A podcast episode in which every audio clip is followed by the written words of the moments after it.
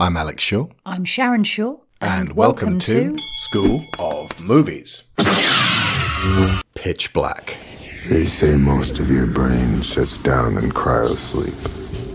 All but the animal side. Guess that's why I'm still awake.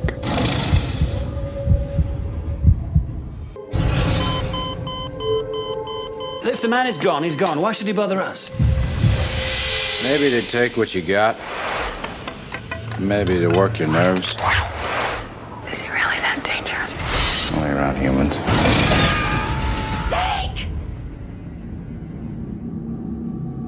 All you people are so scared of me.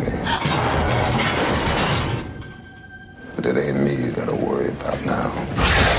Whatever it is, it got Zeke and it nearly got me. Get it up! They seem to stick to darkness. So if we stick to daylight, we should be alright.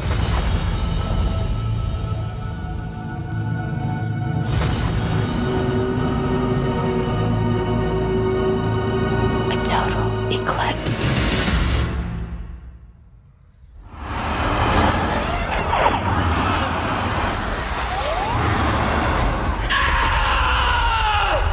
We're gonna lose everybody out here.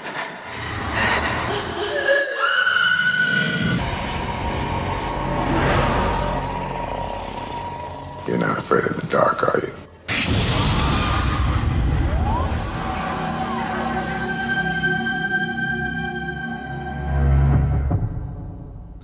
This is one we've been promising we would do for years. It's actually quite a special movie for us because it was one of the first that we saw in the cinema together, and it was rich enough sci fi for us to leave the theatre deconstructing and analysing it enthusiastically all the way back in the spring of 2000. And I realised from checking dates yesterday that I've been misremembering things. Okay. This film was released early 2000 in America, and especially in those days, we tended to get things a lot later in England, sometimes weeks, sometimes months. Uh, the release date in the UK was April. We weren't together until the beginning of August, together, together. We were living together, maybe, kind of. We moved in together. We met in February 2000. Mm-hmm. We moved in together in June 2000. Yeah. And we. Uh, We just hung out between meeting and moving in. Uh, and we got together as a couple at the very tail end of July. Yeah, August. But I've like got it in my head that you and I were a couple when we were coming out of Pitch Black and talking about it like that, and it's, it's, maybe we weren't at that point. Maybe in fact this might have been a movie that strengthened the bond between us and brought us closer together. It's a really solid movie, and it, it gave us the fertile ground to start going and this meant this and this meant that and this was really interesting and we used interesting back then because it was okay mm. it was all made of wood and and i think especially from watching the making of stuff that what we've done over the years is confer too much credit to the creators with the subtleties of this movie many of them will have happened by happy accident many of them will have been done uh, because it was cool it was specifically mentioned by the effects guy uh, the uh, uh, that um, he put swirls of boiling lava in one bit because it looked cool. Indeed. I think there's quite a bit of it that we personally read a lot into. In part because the creators are nicking things from other stuff which is deeper and has been created with more intentionality, rather like the work of one Paul W.S. Anderson. See, I compared it to Event Horizon yesterday. I'd, I'd say this compares more favourably than Event Horizon when it comes to derivation. Oh, hells yeah, and there's a good reason. It's better put together. It's because it's minimalist. Uh-huh. The the elements that are taken from other stuff, they're kind of pared down. Whereas Anderson seems to have taken various things that he has enjoyed and then layered them up to make something that looks rather messy. This is more of a stripped down version of those things, so you'll get little hints and echoes of the thing that they are derived from rather than, uh, well, I can see what's in here, but did you have to scribble brown over everything, Paul? Peter Chiang was the uh, effects guy, and honestly, the effects are probably one of the parts of this movie that have suffered the most. But when you consider the time and the budget and where we were technologically, it still holds up pretty well against a lot of the other similar films of that era. Absolutely. Like, compare this to, say, the horrendous CG in Lost in Space from 1998. Yeah, yeah, absolutely. And and the the creators of the effects, whether they knew that this was what they were doing or not, have utilized the lack of light and the the fact that a lot of it takes place underground and it's actually conveyed by hmm. sound or by just flashes of seeing something and, and never really getting a full on look at it hmm. really allows them to do much more with what you can't see. they're treating. Oh my god, this is it! They're treating the CG like people who use practical have to treat practical. They know that if they've got this Greebly model, it's going to look crap if you put it in broad daylight in a big open space. If we film it from this angle, everyone's going to see the zipper. Yeah, but if we film it in the dark, in the shadows, for just a flash, and it's uh, used at an impactful moment, then you'd be like, oh shit, that thing's huge and terrifying and disgusting. Absolutely. There's another very good horror that does the same thing. Same similar era, same theme of everything being underground. Brotherhood of the Wolf. Not what I was going to say. But yes.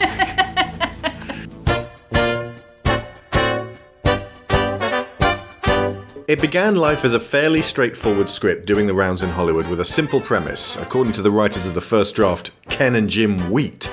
The idea of Pitch Black was suggested by David Madden during his tenure at Interscope Communications. I heard Interscope Communications m- mentioned several times, and I think Vin Diesel was there writing a movie about being a bouncer, which never got made. But that Interscope Communications. Interscope Communications. People who make camera parts. I don't know, like it's a, it's a late 90s startup. So here's the premise. Back then, travelers visit a planet where multiple suns, it's got three suns, and I was just like, my three suns, my three suns. travelers visit a planet where multiple suns mean perpetual daylight, but when an eclipse brings darkness, so that's a hell of an eclipse, ghosts emerge. The ghost part only survived the first draft. Notably, John Carpenter's Ghosts of Mars was released a year and a half after this in the summer of 2001. I don't know if they went, scrap the idea of ghosts, Carpenter's doing something called Ghosts of Mars, or they scrapped the idea of ghosts, someone else was in the room when they when they did that, and then said to John, hey, Ghosts on Mars. You want to do a movie about that? They they just scrapped the idea. They changed it to Greeblies instead, and uh, John was like, "Yeah, absolutely," because that's how John Carpenter talks. After this revision, the ghosts were changed to nocturnal monsters, and the crew have to deal with them and get back off world. Very simple. Director David Twohy came along and rewrote the script, adding in the crucial ingredient of a convict named Riddick, who begins the film as an escaped threat, but might be the one that saves the few remaining survivors. Universal picked an apparently disagreeable big star whom Twohy did not get on with. And I've been wildly speculating on what 90s star was just throwing his ass around and was like, I'm going to be Riddick and it's going to be just like this. My money's on Tobey Maguire. The irony is if they were making it now, it'd be Vin Diesel. Oh my god. Ah. Either way, he, Twohy did not get on with him, and so uh, the folks at Universal gave him a Hollywood ultimatum. Listen, buddy, you got two choices. You can either make it with this guy, or it don't get made at all. And David thought about this and decided, yeah, I'm gonna go with two. And they were like, whoa, whoa, whoa, whoa, whoa. We just gave you a Hollywood ultimatum. I don't know why they're from the Bronx. you know, you understand that uh, if if you pick option two, we're gonna go with someone else, and you don't get to make this film which you wrote, yada yada. And uh, David went, eh, yeah, no, I'd still prefer to do that than to do it with a, a shrieking prima donna. And you know, I, I got to admire him for his convictions there. What he lacks in the ability to turn this story into a giant space opera later on, he has in the integrity of deciding to go with his gut on this doesn't feel right. And I applaud that sentiment. Maybe after this, he decided, hmm. I'm going to be that Hollywood prima donna that people make ultimatums No, about." I've never heard people complain about David Twohy being an asshole. Oh. So then uh, he went home, and then Hollywood phoned him the moment he got there. Hollywood, uh, and they were like, "Whoa, whoa, whoa! Hold your horses there, Twohy. we got the third option for you." And he was like, "Okay, what's the third option?" He was like, "Well, how about you makes the movie?" and you makes it with someone else, and, and you tell us who that someone else is, because we have no fucking clue. I feel like like t- tell us, folks, if you want me to keep doing these Hollywood guys from the Bronx. They feel like a really dodgy side office of Universal. Who like we're, we're going to give you this one uh, star on contract. You've got to get him in something by the end of this year, otherwise Yeah. you're fired. Listen, Tobey Maguire holds a lot of water in this town. He's throwing his ass around. so this was after Saving Private Ryan, but it was just before The Iron Giant was released in the summer of 99, long after the promotional work for the Street Sharks action figure line. But bef- Really? yep. But before he... St- Let, let's just play that, shall we? What, what are we looking at here? We're looking at Boomer. This is Boomer. He's got the biggest mouth of them all. He's the whale shark. Say hello to that round mound of pound and his power slam. Very deadly. He loves to tenderize the competition before he eats him. Then we've got Sledge the Hammerhead. Sledge the Hammerhead loves to floor the competition with the flying headbutt. You got me? He's the leader of the Street Sharks. He's a great warrior. He's got the feel real shark skin, and he's his special power is the right hand roundhouse punch. He sends the competition to a watery grave. Boom! Show you. I want to show you something up close and personal. I've got something here with such fantastic detail it's going to blow you away. Head shark! Agushas! Uh, Rocky Balboa action. It's clearly a ball. How could you not find Vin Diesel, young, fun Vin Diesel, charming? He's lovely. But this was also before he starred for the first time as Dominic Toretto and the less popular Triple X. And in an instance of perfect timing, this tiny, cheap $20 million B movie scored a young Vin Diesel at his exact prime. He moves like a panther, he speaks like molten stone, and he looks genuinely frightening. He stands as a true neutral killer, masquerading as neutral evil, yet by the end he manages to find some humanity, frailty, introspection, and even humility. It's more of an arc than he's managed since. I'm racking my brains for something of the equivalent in terms of, oh, okay. Because even if you just look at the first Fast and the Furious movie, he doesn't really change. It's just that Brian finds out Yeah. more about him. Because I mean, ultimately, the, the way I described him there, like he, he's what teenagers would describe as, "Wow, he's so cool and badass." And by the end of the movie, you're like, you know, he's less cool and badass than he said he was, and that's okay. And one of the big problems with all the follow-ups to this was going, no, no, no, he is that cool and badass. Yeah. Uh, he makes a conscious choice at the end of the movie to lay aside the Riddick persona. And then the movies went, no, no, no, no, no, no, no. Bring that back. Bring that back. Uh, we will save all talk of those sequels and the transmedia spin offs for their own shows. But as it stands, this first film still deserves your attention. It has dated the most in terms of the late 90s budget computer graphics used, as I said, though there are plenty of subtly applied instances of this where you wouldn't actually notice unless told it. And this is complemented with an earthy spotlighting of practical effects front and centre. It also helps that there are a handful of characters in this, rather than loads, with excellent performances and their own demons to battle out. It's it's it's relatively sparse, but they've got stuff going on. You remember who people are in the way that in the original Alien, you remember who people are. You remember their names. Transporting me with civilians. Sounded like 40, 40 plus. Heard an Arab voice. Some hoodoo holy man. Probably on his way to New Mecca. But what route? What route? Smelled a woman. Sweat, boots, tool belt, leather. Prospector type. Free settlers. And they only take the back roads. And here's my real problem. Mr. Johns, the blue-eyed devil, planning on taking me back to Slam. Only this time he picked a ghost lane. A long time between stops. A long time for something to go wrong.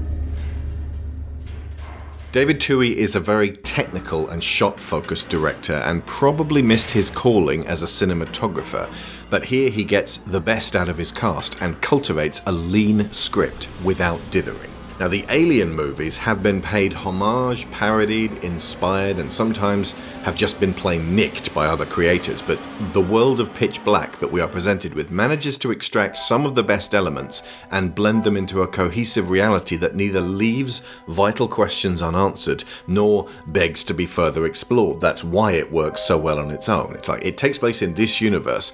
Oh, what about that? No, it doesn't matter. Once they get off world, it doesn't matter. Just focus on this.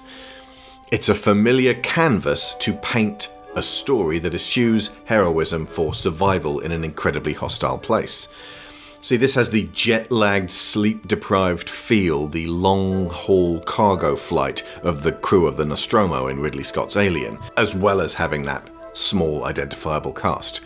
It has the female energy and the teeming nest of nightmarish beasties who mostly come at night, mostly lurking in the shadows of James Cameron's Aliens, and I think most of all, it has the industrial, junkyard, backwater isolation, shaved heads, and surly demeanours of the prison colony of David Fincher's Alien 3. And it has almost none of Alien Resurrection. Save all that for the Chronicles of Riddick. Oh, yes. Okay, no, technically it, it, it does take one thing from Alien Resurrection. There is a star in the middle of all of these confused, scared people who are probably going to die. And the star is dangerous and unpredictable, and we don't know what they're going to do. So, yeah, it does take that. Let's talk about the characters each in turn, because they're strong enough that we can actually talk about this movie through the lens of the characters. At the beginning, we meet Carolyn Fry, played by Australian actress Radha Mitchell. What she does at the outset is what she's dealing with for the rest of the film. She is awoken by an unexpected meteor shower tearing through their spaceship. She ejects from her pod and rushes to the cockpit to find that they've entered the orbit of a desert planet and she has to level them out or the crash will kill them all. Yeah. Correct. My guess is that since we later see that one of the neighbouring planets has uh, a ring of rocks Asteroids, around yeah. it, that they drifted off course and passed through that. Yeah. Frankly, they're incredibly lucky it was gravel sized uh, asteroid chunks that flew through the ship. Just a large one would have wrecked them immediately. Absolutely. And they probably would have burned up if it had a thicker atmosphere. So the fact that they can't breathe very well to begin with is potentially what saved them in the first place. Oh, yikes. Unfortunately, due to their trajectory, she has to make the decision to dump the cargo in order to save the front part of the ship. The cargo is the settlers, and it's only an onboard malfunction in separation that prevents them from being left in the maelstrom. She pulls that handle, she makes that decision. That and Fry's. Is he a captain, a superior No, officer? he's he's another. At least roughly at her rank, I think. Right. The captain dies first, Right. so these two are kind of the backup. Uh, but he does something to jam the door so that she can't pull that handle. It doesn't happen by accident. Ah, it's not even a. Right, okay. It's not a malfunction. He deliberately wedges it so that she can't jettison that section. So that th- comes into her character as well because everyone keeps thanking her at the beginning for saving their lives, and she's like, "I don't save your life." The guy who died with a pipe through his chest, screaming like a pig in a war, he's the one who actually saved your lives by stopping me from killing you. Absolutely. But her first step back to humanity from that moment of weakness, which she regrets for the rest of the film. Oh yeah, she's traumatized for Absolutely. that whole thing. Her first step comes almost immediately afterwards because when Owens is dying, with this uh, shaft stuck through him, she stays with him. Hmm. She sits with him through his pain while he dies. She doesn't cut and leave. So that immediately makes it apparent it is not in her character to be a quitter. That was a moment of terror and weakness, and there's a lot of that in the people in this film where they will do impulsive, bad things hmm. and then regret them and change their behaviour, which is very, very human.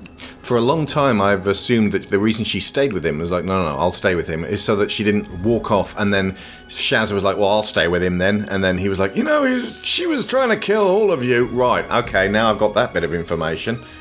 It's possible, but I don't think she's that manipulative. Really? I don't think that she's. If you look at her in that moment, she's regretful and terrified. I Yeah. don't think she's thinking that clearly and, and um, Machiavellian like. She never gets a monologue. She never gets to. Does she, like, talk to anyone about it at all? She briefly talks to. Well, the first person she confesses to is Johns. Yeah. Uh, but Riddick overhears it. Right. She never tells anybody else. And frankly, by the time she's in a position where she could, they're dead. Yeah. um, And she is, but this makes her want to get everyone off because she's done something so terrible that to square this away, she can either try to save them or curl up and die. Absolutely. She's initially she is not the person who is supposed to take responsibility and her moving towards taking that responsibility voluntarily even to the point where she does it when she doesn't need to that's her arc hmm. It's a little confusing in terms of who you're actually seeing this film through the eyes of, though, because you're supposed to really be seeing it through Carolyn's eyes, but she starts off doing something so terrible that we as an audience are asked to disapprove of her, even if she does want to make amends for it. But the first person who speaks is Riddick. And a lot of the moments that we see where we're watching people from third party Yeah. we're kind of watching through riddick's eyes occasionally we're watching through the creature's eyes Yeah. But it's strange. It's never you, we're never really let in on Riddick. Hmm. He he never tell shows us the audience his vulnerable side until the very very end. We're never really let in on anybody. They do have conversations where it almost feels like they're saying whatever's in their head. But because the script is so sparse, it doesn't feel like the, you don't get mountains of exposition. It's just that sometimes people will say things out loud that in real life you probably wouldn't say out loud, and it just gives away a little bit of, of who they are and how they're feeling. But there's also the fact that when they sometimes say things to each other, that it feels like that's exposition to give us some insight, deliberate insight into that character, and otherwise might feel clunky. It's delivered in the context of this person is saying this because they're angry or they're saying it because they're scared. There's an impulse behind it that's pushing that thing out. Um, a, a good example of this is when Carolyn is challenging Johns over his drug use. And he basically snaps and shows her why, because he's got this injury in his Mm. back that is obviously causing him a great deal of constant pain. Mm. And what the hell are these? The Maratha Crowbill war picks from northern India. Very rare. And this? That's a hunting blow dart pipe from northern Papua New Guinea. And that's very, very rare since the tribe is now extinct. Because I couldn't hunt shit with these things, be my guess. Well, look, what's the point anyway? I mean, if the man is gone, he's gone. Why should he bother us? Maybe to take what you got. Maybe to work your nerves. Or maybe you just come back and skull fuck you in your sleep. Sounds like a charmer. Shazza, played by uh, Claudia Black, is described at the beginning by Riddick that he can smell her. It's Like, please don't smell me, Riddick. but he he talks uh, from a very sensory perception. He's that thing He's about he moves like a panther. Yeah, he's already described himself as an animal. Yeah, he's seeing himself as something not quite human. So he's he's effectively a predator. So Shazza is described as as being leather, oil, tool belt, boots, prospector type. So she represents the people who are coming out to find a new life in God knows where, and they're really out on the raggedy edge here. So it's it's going to be a hard scrabble life. And the fact that she and uh, she's she's with a bunch of other guys, including Zeke, who is only in this briefly and gets horribly killed. They're from Australia. Does kind of. I mean, they filmed a lot of this in Australia. Radha Mitchell's Australian, but she plays it well as American to the point where you're like, is, is she Australian? oh, I genuinely didn't think she was. Um, but I didn't even remember her having been in Neighbours, even though I was watching it at that time. Uh, that's the very long running Australian soap opera Neighbours, not the Zac Efron frat house movie Neighbours. Which in the UK, because the Australian soap opera is such a keystone of our culture, the Zac Efron movie was renamed Bad Neighbours. Neighbors, Everybody needs good neighbors with a little understanding. You can find the perfect blend.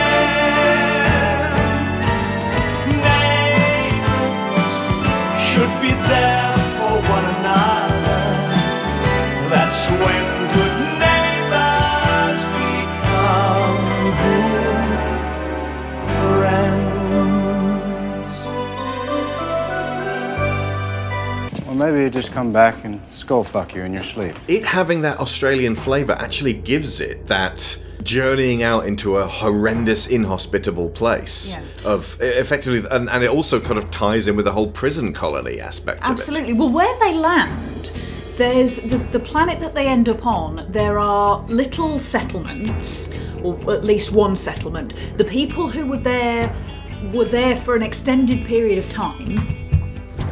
Uh, we, we never quite find out how long, although we can presume it was less than 22 years. And it's entirely possible that the planet that the settlers on board the ship were destined for wasn't wildly different to this. Maybe a bit more oxygen, a bit more water. and a bit fewer greeblies. But um, Claudia Black has been continuously misused by everything she's in. Uh, the uh, only two exceptions are the Uncharted games, where she plays Chloe extremely well in a memorable way, and I, I love the fact that she keeps coming back to various games. And Farscape, which is an Australian TV show that began in 1999 through to 2003. I think this overlapped very slightly with her Farscape performance. Either she was just auditioning for Farscape Mhm. or she'd just been given the part because David Twohy wanted her to have dreadlocks in this. Mhm. And she resisted because it would impact on how she was able to be made up for the uh, the Farscape role. Basically, if they were going to put dreadlocks in her hair, then afterwards she was going to have to shave her head, Right. and she didn't want to do that. Right. What did you say Claudia Black does now in, 2020s? In recent years, I don't know whether she's gone into this professionally or whether she's gone back to acting, but she had a, a period where she wasn't doing much in the way of, of acting roles and she trained as a uh, somatic trauma therapist. what does that entail? over the years, she's talked about being diagnosed with complex PTSD herself, and she went undiagnosed for ADHD for a long, long time. And I, I don't know where any of that trauma came from. She's probably talked about it somewhere, but I, that's not something that I've read about. However, it motivated her to want to train in something that would help people who'd been through similar stuff. And somatic trauma therapy is it, it involves a lot of physical body work. It can involve yoga, it can involve breathing exercises, it can involve animal therapy, being with horses or being with dogs or, or something along those lines. It, it, there's a lot of different elements to it, but what it comes down to is that trauma can leave people feeling like they are not in control of their own body and that they are very detached from their own physical sensations. And somatic therapy helps to reintegrate that so that your body feels like your own again. Right. That's uh, that is a noble profession to get into. Uh, it feels like uh, if the acting world was not going to make the best of Claudia Black, then she's doing something good in that regard, even if she only do- did that for a short while. There's also a lovely story that she told on Twitter about the first time she met James McAvoy Mhm. and gave him a piece of advice that apparently has stuck with him ever since. What was the advice? It was to do with doing sci fi performances that because when the writing can sometimes be a little bit crap, Well, the writing can sometimes be a little bit crap, You- so you've got to bring something to- more. you have to really lean into believing it so that the audience will believe it. Yeah. And he carried that on and was able to bring that to hmm. playing Charles Xavier. So thank you, Claudia. Or split. or the perfect son of the perfect boy. That was the role she was talking to him Of about. Of course. Right. Then there's Paris, who's. I mean, uh, Shazza has very little going on besides being a prospector. She's killed way too early. She ends up just this screaming torso. And. She is killed too horribly as well. Yeah, it's too it is unfair the way she dies. Eh. Yeah. Agreed. Uh, Paris is a nervy and soft man, used to the finer things in life, and he's not cut out for this whatsoever. It's astonishing he lives as long as he does. I think he does. He lives this long because he's the kind of person that irritates you for being in monster movies because it's like, how are you here? There is that. He's preposterous. He's, he is kept around. Okay, from a meta perspective, he is kept around for comedy value. yes. From a narrative perspective, he is kept around because he stands behind everybody else because he's a fucking coward. Yeah, and his uh, perspective on things is: look, if the man's gone, he's gone. Why do why would we have to go out there and, and look for him? Let's just go. It's it's very much a, a stick your head in the sand until you have to run away. And, and frankly, he just wants to get the hell away from here, which is a practical consideration. It is. But the the contribution that he makes to their not rescue effort, but their survival Hmm. effort is the antique weapons and booze collection Hmm. that he was shipping in this. Uh, the vessel that was was traveling at the beginning. My guess is he came this route because it was a cheaper way to bring all of this stuff, and also he might be able to bypass paying customs on it when he arrived wherever he was going. He seems a little shiftier and dodgier than his accent would suggest. Absolutely, but he also seems a little bit wealthier to really be on Hmm. this kind of, of trip. He also, I think, he has the most visually fun, interesting uh, uh, death of the whole thing. Interesting. Interest. hmm. Damn. I think he has the most visually arresting. Okay. There you go. Uh, death in the whole thing. It's the he panics and and scrabbles out into the middle of nowhere in complete pitch black. Dab and leave. Uh, and then he start, starts to hear greeblies around him in the darkness while he lights a lighter up, drinks some of his signature liquor, and then mutters to himself that he was supposed to die in France, and then blows a plume of alcoholic fire, illuminating all the beasties around him. Which, and then the light dies out and he gets eaten, and it's it's it's just a great bit of brief cinema. Yeah, there. you just get there's a moment of breath where you realise that they're all going to descend on him like the Yeah. theatre de vampires in uh, Interview with a Vampire. Yeah. But uh, like he could just be squealing and screaming and making a huge fuss, but Mm. there's this kind of oh for fuck's sake about it. But what I was going to say about the, the the stuff that he brings, it is all primitive compared uh, like where they Blowguns. are. exactly. Where they in in the sense that where they are is a very non-technological environment. It is a desert planet with scary evolved monsters on it. That's that's all it is. There's a tiny little settlement that was trying to scrabble a life out of it and failed. And the the technology that they have to cannibalize from the ship is minimal because most of it's busted and broken and, and smashed up. Scrap, just like in uh, Fury. Exactly. In uh, Alien Three. what he provides initially seems like well that would be very appropriate to this environment but actually it proves to be not massively useful. Hmm. they're all drinking the booze and then carolyn points out they probably shouldn't be because it'll dehydrate them even further. Yeah. because at this point they haven't got any water. Also, if they're all It's really the only drunk and staggering around the place, they're not going to get off the, the planet faster. Exactly. But it just it reminded me of sort of the medieval thing of you drink beer all day every day because the water will probably kill you. Yeah. Uh, but it, the, the environment that they've been thrown into is very much uh, they were in the space, like beyond space age, the spacefaring age, and they've been hurtled back to a primordial predator versus prey environment. Indeed. And they don't even have jungle to hide in. They've got nothing. But the the primordial skill to be able to take that environment on is not something that you can apply just by handing a person a spear. it has to come from within. They are the apes at the beginning of 2001 A Space Odyssey, and rather than being one jaguar, there's a thousand. yes. Jack is a boy, and originally was written just as a boy, but as it transpires, is actually a girl in disguise, which uh, Twohy says is Shakespearean. I'm like, let's not go nuts, shall we?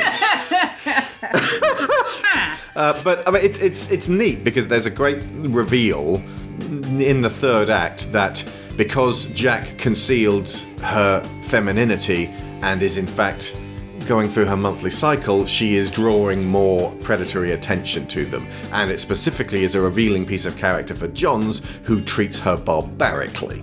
as a result. And I think the the way that's played out, it could that scene could have been really ham-fisted and clumsy. I actually think it's done quite well. Yeah. And the the point that's made, Jack isn't doing this for uh, identity. He's doing this to be left alone. absolutely, Oh, she. She is Yeah. doing this to be left alone. But She, she- uh, male is not her identity or Yeah. her gender presentation, She- uh, aside from for practical reasons. Yeah, she points out that she's. I mean, it, they- they never really address the fact that she's travelling without her parents either way. Even if she was really a boy, she's still very young. Yeah. And Also, even if she's really a boy, she's trying to avoid getting uh, attacked and that's what- assaulted that- in the space lanes. it's not going to hold everyone back. Well, uh, but she says that she's she disguised herself as a boy because she thought people would leave her alone, Hmm. and it's it's a reasonable assumption to make. Yeah. But part of the the point of and it shouldn't character- change anything, but the monthly thing does actually put a, a locus of risk of keeping Jack around. Indeed, but the point that it is, is kind of made is that it didn't occur to her to tell anybody. Yeah. And that's the thing, because uh, that could easily have been an older woman, but an older woman would have realised that this was a thing that people needed to know. Yeah. The point of Jack as a character is as the everybody starts to get picked off, there are essences of, in the team that are what they're trying to preserve, and what they end up with in the final analysis is faith and innocence. Yeah, yeah. Uh, Jack starts off um, overcompensating uh, as a boy and says, "Yeah, thanks for saving our dicks," and similar, sort of like trying to be a little bit macho. And then, as soon as Riddick starts hanging around with the group, Jack goes, "Right, that's safety. I'm going to shave my head." Put on these uh, uh, these glasses to imitate uh, Riddick, and, and kind of like a puppy, hang around with him in a way that you know, if I do this, maybe I won't die. Yeah. And I will note, without talking about it later, that what they do with Jack in the Chronicles of Riddick is fucking goddamn ridiculous, considering the groundwork covered Ridiculous? here. That's interesting. You should say that. Okay, Imam, played by Keith David, bringing his incredible voice to the. Oh God, I love this guy. I know. I, you know what? I had never seen a Keith David film until There's Something About Mary in 1998, just two years before this. Wow. He turns up and he's like, I'm just fucking with the kid. Um, Uh, you had, but you didn't know it was a Keith David film because I'm assuming that you saw They Live before that. no, I think I saw They Live after that. Really? Yeah. Okay, fair enough. I think I had seen The Thing before There's Something About Mary, but I did not tie the two Keith Davids together. And I definitely hadn't seen They Live. Roddy Piper and Keith David just punching each other in the dick for an hour. It's great. Quite that long. We've got to talk about They Live at some point. Yeah. Anyway, Imam is completely the opposite and never punched anyone in the dick. No. Uh, and uh, he is a. Uh, well, the Imam is his title. It's it's like rabbi, but uh, he is of the Muslim faith. He's going to New Mecca, which is apparently a place, Mm-hmm. Yeah. and he is shepherding three boys that he has a, a avuncular attitude to. They barely ever speak to each other, but it's just very clear they trust him to keep them alive. And all of them die. Absolutely. They they are effectively aspects of him. They don't move about or really do anything separate from him. As you say, none of them really engage in any conversation with anybody. But he is stripped down to his fundamental his his faith is challenged Mhm. because he loses all three of them. I've just realised what this reminds me of now. A film that I saw way after Pitch Black and appreciated later in life. Lawrence of Arabia. The, the, the boy that in the sand, uh, the Yeah, quicksand, that he's just yeah. trying to save. It represents a part of him that he just losing that boy crushes him. It slowly wears Imam down, so that even though he's uh, he and Riddick share a conversation where Riddick ridicules him for having faith. I have already prayed with the others. It is painless. It's pointless. Because you do not believe in God. Does not mean God does not believe Think in someone you. can spend half their life in a slam with a horse bit in their mouth and not believe? Think he could start out in some liquor store trash bin with an umbilical cord wrapped around his neck and not believe? Got it all wrong, holy man. I absolutely believe in God. And I absolutely hate the fucker. He is with us nonetheless. Two of your boys are already dead. How much faith do you have left, Father? Riddick's response is, "Oh no, no, I, I believe in God, but my life's been so horrible that I think that God is malevolent." And then when bad things happen, he again sneers at Imam for having faith at all. And then as the boys are taken, Imam at the end is just on his knees crying because it's like it's genuinely threatening his faith and he's beginning to doubt that there's anything in the universe of benevolence. Hmm. It's barely spoken, it's all in Keith David's performance physically, but uh, it's it's a, a key aspect of the film. Absolutely. And it, it's barely spoken, but it is spoken once in, in a really important uh, divided conversation where the, the boys are all dead and having gone through a phase earlier in the story where they were completely without water and absolutely desperate for it, it now starts to piss it down with rain. Right when they don't need it because they're trying to trek back to the settlement and if it gets all muddy they're not going to be able to, Yeah. to drag what they have to drag through the mud. And riddick says to the imam where's your god now? And he has no response. He can't he can't say anything. There is nothing he can come back with to that. But then at the very end when the moment of saving happens You can spoil it. Oh, okay, fair enough. Okay, so at the very end, when the, the, the last few people left alive have had to be left behind in a cave while Riddick takes the power cells back to the little jump skiff that they're trying to get off the planet in, and there's a point where no one's really expecting him to come back, and Fry goes back over there and persuades him to come back with her, but we don't know that yet. We go back to the cave, the rock is rolled aside, and it's revealed that Riddick has come back for them, and the Imam says, there is my God. Showing himself through the selfless actions of people.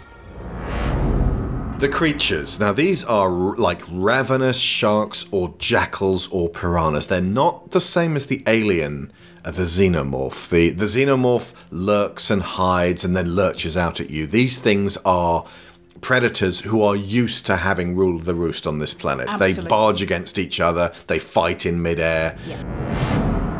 They're chaotic. They will lurk and wait in the dark, but I think the the scariest thing about them is they appear to be blind and that they hunt via sonar. In this environment where they have perfectly adapted to be apex predators, it makes it feel like the crew are in fact not out in the open air but deep underwater where there is no light, only monsters. Like if you've if you watch a documentary about deep deep sea fish, mm-hmm. like fucking pilot fish, you'd be like, okay, so nightmares forever. Because if you if if reincarnation is real and you're bad in this life and then you're reincarnated as just a minnow who is born deep underwater, you'd be like, okay, so I'm in pitch black and I'm a minnow. Just come and fucking eat me at that under that circumstance. Well, then, okay, there is something about them that looks a bit hammerhead sharky. Yeah. And they clearly have that thing where a they child chased by Sharky Sharky. like you said, they they have evolved perfectly for their environment. Because people keep observing that this planet appears to be dead. There's graveyards full of the bones of a, a, a great beast, almost like an elephant with huge. They look like elephants with huge antlers, but mm-hmm. all we can see is the skeletons. So maybe they weren't that. Maybe they were dinosaurs. We don't know. But whatever they were, they all gathered in one place and then got stripped to the bone Yeah. by something, and it becomes apparent that it's these creatures. Again, like Now- piranhas, they just strip everything down, and Absolutely. they, but they've eaten everything. But they've eaten everything. That's the thing. They've they've whatever these big creatures were, they've done it to them. Then humans, a small uh, portion of humans settled, a small helping. and they did exactly the same thing to them. They all gathered in one place, and then they come in and strip them down to the bones, and so you've got this this uh, cellar full of, of human skeletons. The difference, I think, between them and the xenomorphs is that the xenomorphs are they they go into some form of of hiding. Hmm. It's not hibernation exactly, but it's almost like they can be reduced down to an egg. And that egg can sit there for as long as it needs to hmm. until something comes along that enables them to flare back up again. Hmm. What these creatures seem to do is strip what's there, Sleep. then go underground, eat each other to keep going, hmm. and then when something else turns up that they can eat that's not each other, they'll emerge and go back after that. They're eating each other. And there's and then they're going to eat me. oh my god! And then we, we find out through the, the astrological model that the human settlement has in it that there is a solar cycle of 22 years that occurs on this planet. So these three suns keep it in perpetual light for 22 years, and then there's an eclipse. And during that eclipse is when the creatures come out and eat whatever's on the surface. It would be a lasting So darkness. we're saying 22 years, which is a generation, Mhm. is long enough for something to settle and spread enough that it provides them with a, a, a, an amount of food. There's one creature on this planet that seems to have evolved. To, well, that we see, there may well be others, but that seems to have evolved with a natural defense against these beings, and it's a tiny little grub with bioluminescence because the one thing that these creatures cannot bear is Is light. Even weak light is enough to burn them. So if you're the Tron guy, you're going to be okay. Yeah, absolutely. Um, cover yourself with luminous paint and bring a black light. Um, Who has a black light? It was made in 1999. then everyone. Um, so the these little these little bugs, which would seem to be entirely benevolent, they've got no, they haven't even got like Benevolent claws or anything. Benevolent bugs. They can't hurt anybody, but nothing on this planet can hurt them. Hmm. This film is about the magic of evolution. Yes. These people didn't leave. Come on. Whoever got Zeke got them. They're all dead. You don't really think they left with their clothes on the hooks? Photos on the shelves? Maybe they had weight limits. You don't know. I know you don't prep your emergency ship unless there's a fucking emergency. He's fucking right. Watch your mouth. He's just saying what we're all thinking. Uh, there's also I, I noticed in the, um, the the making of uh, materials they had some uh, concept art for the creatures, and when they're standing up and you've got that that hammerhead flared outwards, and then you've got their arms, and then you've got their double forked tail, it actually reminded me of Da Vinci's Vitruvian Man. You know the the man standing with six arms, like it is a portrait of the human frame, and it it just felt like these shark thingies when they stand up are actually kind of frighteningly human. They're also, you know, it's it's uh, Patrick Tatopoulos, the guy who designed the uh, late '90s Zilla from Roland Emmerich's Godzilla film, uh, who then went on to do all the uh, designs for both the Chronicles of Riddick and Thor by Kenneth Branagh.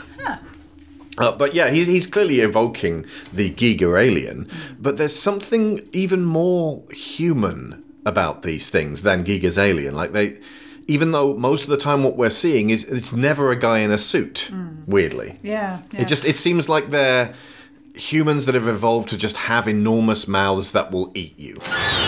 I don't know which is worse, them or us. You don't see them fucking each other over for a goddamn percentage. Yes, These you do. guys eat each other when there's nothing else around. They're worse than the That alien. is very human. Oh man, does that make them capitalism analogies? Let's strip mine everything until there's nothing left. Well, yes. Thus solving the problem forever. But what if? Forever. Thank you. So, I noticed this time around watching that they they look their best when Riddick is looking at them, and especially if there's a mix of practical. When light falls on this early CG, and it's supposed to be natural light, or at least light from a uh, electrical source. It they, they look like CG. It looks like really basic, cheap ass, very low texture CG. But when Riddick's looking at them, the light's all strange and weird and almost predator vision, and we have no frame of reference for what should look right or wrong there. They are effectively then shapes moving in this swirl of colour, and under those circumstances, they're terrifying and very real. In doing my research for this series of shows, I came across quite a lot of Riddick lore experts online, and someone has christened these shark creatures Bioraptors. So, now you know. Now we all know.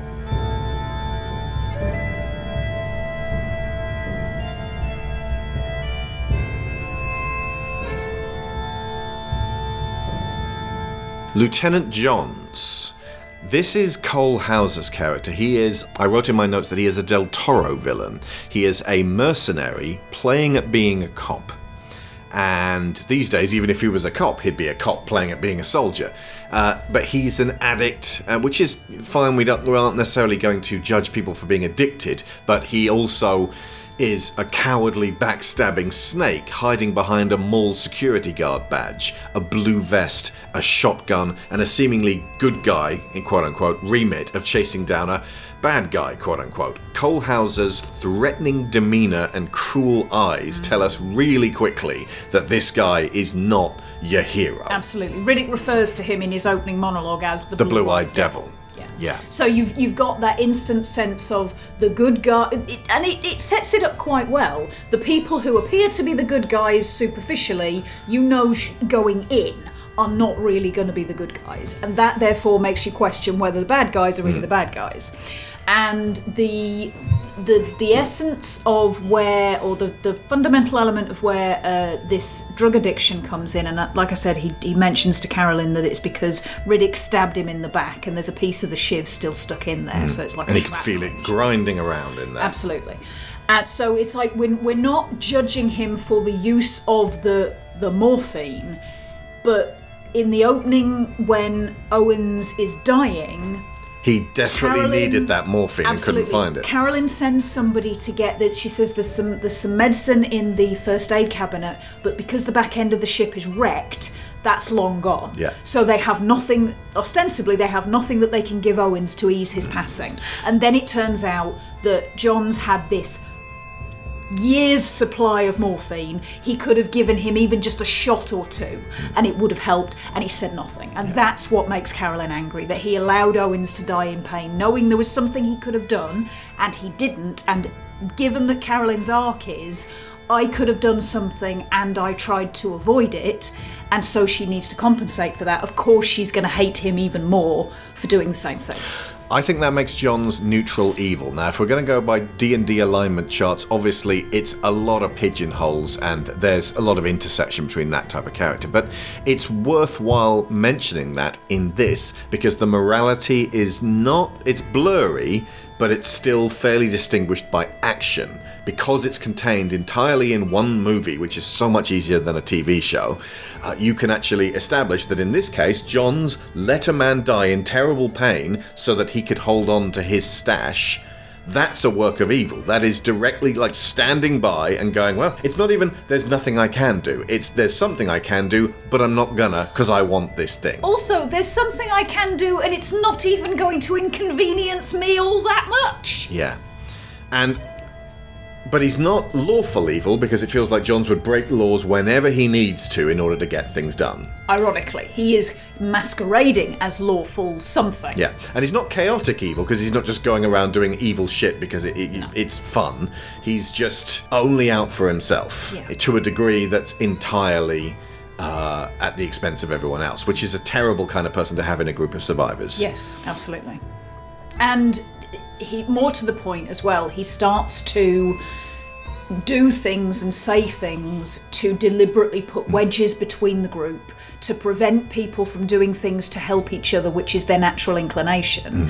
And then as things start to really progress, he, like you said, after the reveal comes about Jack being on a period, Johns effectively says to Riddick, he's pretty open about this, let's kill her. Drag her use behind her us and use her as bait. To keep these things off our backs so that we can get to where we need to be. And it, the, the distinction lies in Paris, who is uh, jittery and cowardly, but makes no bones about that. He's like, hmm. I'm a jittery coward. Whatever you do, do not look to me as a leader. Absolutely. Whereas Johns tries to lead them and just to get his own interests served. Indeed. And when Carolyn starts to make instructions for leading, he tries to undermine her. Yeah, he actively he- disrupts So things. she says to him, Fine, what's your plan then? And he's got nothing to say. Hmm. In subsequent Riddick media, they attempted to create some measure of animosity between Riddick and another merc or someone like that, so that Riddick could have a foil, someone that Riddick could feel like, you know, once you you go up against, I suppose, the ugly and the good, the bad, and the ugly. Only it's the bad, the badder, and the ugly. I'm thinking of Nick Chinlund here. Do you remember poor Billy Bedlam? He's in the uh, Chronicles of Riddick and Dark Fury as this kind of scumbag merc, uh, and they're like. There is so much built up between him and Riddick, and it never really sells. Poor Nick Chinlund is actually scary as, as Billy Bedlam, but not as the character he plays in Chronicles of Riddick. Uh, but there is a genuine. Like, the, it works in this film, putting Johns up against Riddick, because you've got the guy that you were supposed to be following, and the guy you're supposed to fear and hate and loathe and keep as an outsider. You've got your Paragon, apparently, uh, maybe not Paragon necessarily, but your your militaristic commander type who you know you should get behind, and you've got your lone crazy rabid wolf who you're supposed to cry out whenever you see them, so that you can all get together and go hunt it with sticks. And eventually, it turns out to be the commander who is the thing that will kill you. Absolutely. Well, his his opening uh, conversation with everybody seems to be to keep them as terrified of Riddick as possible. Maybe to f- Because- skull fuck you in your sleep. Absolutely, because and here's the thing: if Riddick's not a threat, what the fuck do they need him for? Yeah, yeah. He doesn't know about the Greeblies yet, but and uh, he's yeah, useless against them. absolutely. Now, Vin Diesel is often at his worst when he wields supreme control over a project, both as an unusually dull screen presence and a difficult actor off camera. We talked about Fast and Furious 8, where it just went off the rails with him and The Rock going at it behind the scenes, and eventually, I'm not talking to him. I'm not talking to him either. I'm going to go get my own Fast and Furious with blackjack and hookers. Jason, you coming? Yeah, all right. I don't like either of them, but I'm coming back for a cameo, right? Here, young and hungry, with minimal control creatively and an urge to be his best self, he really excels. He is captivating and truly memorable, and he makes Pitch Black different to most other Alien Greebly films. Mm, But this film holds a very mediocre tomatometer score, which is another good reason why, the, like, ultimately, when it comes down to it, that it's it can sometimes be helpful to tell you whether you should spend a large amount of money going to see something at the cinema, which you hoped was good, but from the sounds of it, the professionals are not shit hot on it. Maybe wait. But sometimes when you go back and you find out that a film that was actually really good to you, uh, the critics were like, "Eh, this is derivative." So some critics. All those classics that the critics all thought was magnificent, and you've only just seen it after 40 odd years, and you go, eh, it's all fine. right. So, yeah, it was uh, considered to be too formulaic for a lot of folks, including um, Ebert. Roger Ebert didn't like this one, and I can understand why. It's Roger not really Ebert his thing. like lots a of lot things. of things. It's it's not as bad as North though. Uh, but see, like they called it formulaic. To me, it's more like Uncharted. Coming back to Chloe again, doing something that we have seen elsewhere in a pared down, focused, and to us memorable fashion. Way back when Uncharted was first released, I was like, so this is like Tomb Raider, but with a guy and with uh, Gears of War style uh, cover based combat.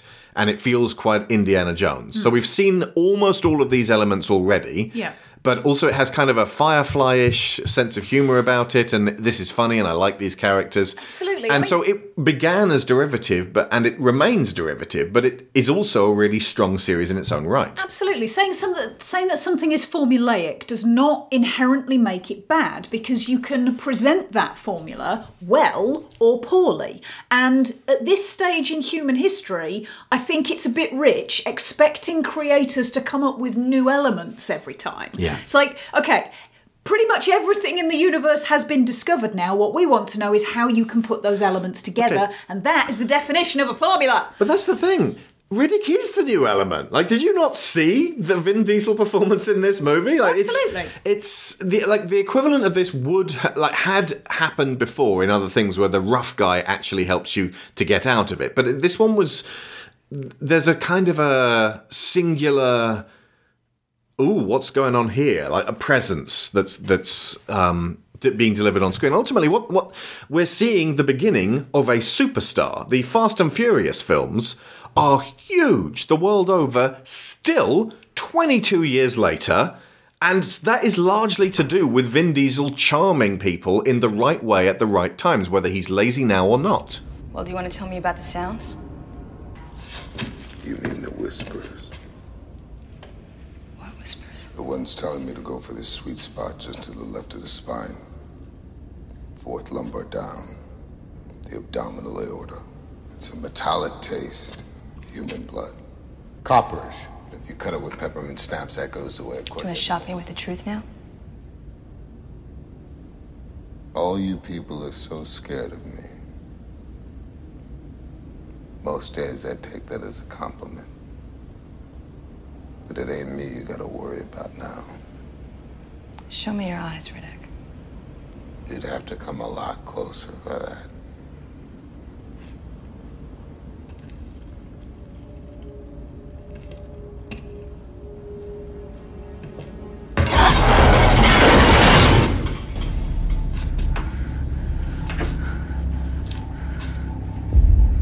Where the hell can I get eyes like that? Gotta kill a few people. Okay, I can do it. You gotta get sent to a slam where they tell you you'll never see daylight again.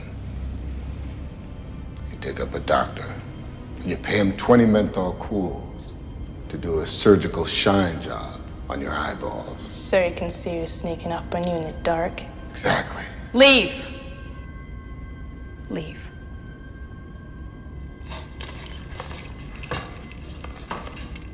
Kick it. Did I kill a few people? Sure. Did I kill Zeke? So you may or may not be gripped in pizza. One of our uh, uh, patrons, Josh Waster, said one of the only movies I've ever walked out on uh, it, when I uh, tweeted about this. And I was like, oh god, we're gonna have to work extra hard to get Josh on board. Josh, I hope you're still listening. And if we get to the very end and you're like, yep, still nope, then you gave us a shot. You may be gripped because due to the neutral, non-heroic style and merciless animalistic threat that preys on women and children first, literally anyone could die. And by the end, expectations are repeatedly confounded. Again, it's easier to do that in a movie because within that two hour stretch, you've got, oh my god, anybody could die. And then you get to the end on that. In a TV show like Walking Dead or Game of Thrones, anybody can die. You're asked to come back week after week, and you're like, do I really want to commit to this character when they could die? Like, that's different. That's a different asking of an audience for me. If it's a film, it's like, what's going to happen next? I guess I'll know within the end of this two hour stretch. You know?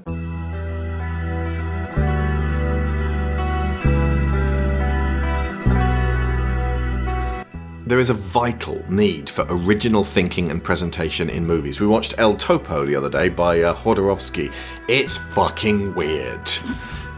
You bring in too many new elements and no old formulas, and it's just a mess. But it's it's not. It's kind of a weird send up of um, the Western genre as it stood in the seventies. It's it's it's almost like it's doing Leone and Peckinpah, but in an even more weird and twisted way. So it's derivative, but it's fucking around with those things that it's taking. What if Ken Russell but Western? But you see, wholly original films, like like anything written by Charlie Kaufman, for example, being John Malkovich, adaptation, it's going to be quirky and weird and Eternal Sunshine of the Spot- Spotless Mind. But that's not necessarily going to get all audiences on board. You get like, if you go too quirky and weird, you actually make something which only 1% of people like. There needs to be a balance. And the best balance is keep doing the weird shit and let the weirdness filter down as its influences spread out to other material that can maybe sand off the harsh corners and make something that's quirky enough to keep things being unexpected within what appears to be derivative material. But also, completely confounding expectation doesn't 100% work all the time. Back to Game of Thrones, that last season when it's like, oh, Okay, so they, they didn't do what was going to be satisfying but predictable, but they did do what was unpredictable and unsatisfying. Alright, and we've just invested nearly 10 years of our lives in this thing. Anyway, Well, we haven't. no, we gave up after season 3. That Red Wedding, fuck no. But without that originality, we stagnate. But I'd also say it's reductive to dismiss works that play to their strengths with established formula purely because you've seen stuff like this before. Exactly. If you do, if, if somebody does the formula really, really well and convincingly, and the characters are engaging, and the the presentation of the formulaic events are convincing and satisfying, hmm. how is that bad? Also, it can be quite obnoxious if your if, if your critical response is just, yeah, yeah, I've seen it, and it's like, I've seen it. I've seen it. now, obviously, I I uh, attacked Scream Five with a. This is derivative not only of horror movies, but of its own series. Yeah, if you're derivative of yourself, then you maybe need to think carefully about what you're doing. But critical thinking is extremely important. It is actually vital that you can say incisive, negative things about media and stories and entertainment that fail to impact in that same way. Yeah, but it's also important to look at it in terms of it's not a case of this thing is good and this thing is bad. Whatever form this thing takes is always going to be good, mm. and whatever form this thing takes is always going to be bad. The, you have to take every individual presentation on its own merits. So let, let us take you through Riddick, because effectively what it actually is is a dance of the seven veils. So Riddick changes throughout the movie. You start with him as one thing, then he becomes something else, then something else. He never wildly changes, but there's just enough information given and enough confounding of expectations that he begins to kind of metamorphose as a character, which makes him intriguing to watch. So he begins as this animalistic killer, but because he's talking to us, we're already kind of in with him. If they had started the film without Riddick talking to us, he would have been a lot scarier. Mm, and That gravelly voice makes us think of Wolverine. It does, and the fact that we open with because I, I the first note that I wrote was that we open in crisis, but we don't. What we open with is everybody asleep. Riddick's still awake and him explaining why, but that voice gives us this sense of it's almost like a lullaby. It's almost soothing. Hmm. And then you get the little mini meteors whipping through the ship and waking everybody up and killing everyone. But we're confronted visually when he's giving us this lullaby with rather than the voice of a man who's clearly got things together, he's like a caged animal. He's his arms are back behind him. He's got a blindfold over his eyes and a bit in his mouth. He's muzzled and kind of like a caged bear. Yeah, and his words are giving us that same impression because he says that the what's the what's the line? They say the only part of you that stays awake during cryo sleep is the animal side, the primitive, The primitive side. brain. I guess that's why I'm still awake. But he's using words. That is not part of the animal brain. Yeah. He's a contradiction, which also kind of comes down to writing that uh, at times tries to make him cooler than he probably would be or should be. But yeah, so he starts out like that. Then when they're on the planet, he escapes and he's off in the periphery, and he's uh, being we're being told by Johns over and over again that he's a terrible threat, and the um, uh, the extent of his wrath visited upon these characters is going to be horrific. Well, maybe you just come back and skull fuck you in your sleep. And this, do bear in mind, comes at the tail end of the 1990s fascination with serial killers, which never really went away. But when there's a spe- there's a specific moment when Fry is talking with Johns out in the open, and she's leaning her back against the rib cage of a giant ancient beast now dead, and Riddick, we are shown in flashes during the, the quite sparky edits that keep us on edge, that Riddick is behind these bones, unbeknownst to Johns, and he has his bony knife just ready to, like, it seems like he's about to kill Fry. And then what he ends up doing is taking a bit of her hair and then sniffing it, which would be so fucking creepy. But then he kind of just throws it away. Uh, so it's a bit less creepy, just a smidge less. Like he's not keeping trophies. No, it's more just to show that he could have killed her in that moment but didn't. That's Yes. how close he got, and she never even knew that he did it. So Yeah. that's how subtle he was. But there is also, when he first turns up again after having gone missing, he appears. Uh, Paris has set up like a deck chair on top of uh, a, a lean-to or A parasol and a With a little parasol and a little table. bistro table and a croissant. And they're, they're all talking about how terrified they are of Riddick returning. And he sat up there on the chair. And the thing that popped into my head was, well, you let me know if Real Power wants a magazine or something. Honestly, that shot, it's got kind of a crash zoom because David Twohy is actually pretty good at depth of field and working out what like what to then cut to. Uh, so yeah, they're all talking about him, and it cuts to him in the background. It- this is just after Paul Leland also shows up, who was instrumental in the fascination with serial killers. Leland also. That was Leland Orser. He's in Alien Resurrection, but he was also in Seven. He's the uh, the living victim of the lust crime. Oh, well, yeah. Yeah. Technically, he's the perpetrator. There are two victims of I that know, crime. One of them is dead, the other one is alive, and then there's Michael Massee going, No, I'm not proud of what I do. I live once again on an island made of garbage. Yeah, Brad Pitt. I live in a landfill, okay? Not only do I work here, I live here too. Is that what you want me to say? Are you gonna eat that fishbone on your shoe? Because I want to eat it. And if I don't want to eat it, I'm just going to put it in my front yard. You know why? Because my front yard is a mass of garbage. Or I might just lick it to get the fish taste in my mouth. So yeah, it, it, Leland Orser turns up, gets shot by Zeke in the back, who thought he was Riddick, and then they're like, "No, no, Riddick is taller than that, or like doesn't look like Leland Orser." And then it crash zooms to Riddick sitting on Paris's little bistro table deck chair. He takes a swig of high proof liquor and then pops the cap back on, saving the rest for later. He's not just like going, ah, fuck it, blah, blah, blah. He's being careful. But to me, that shot is almost like Bugs Bunny. Like he's like, nah, nah, you got the wrong guy. it's a bit of black humour, especially after we've just seen a very gory death. Yeah.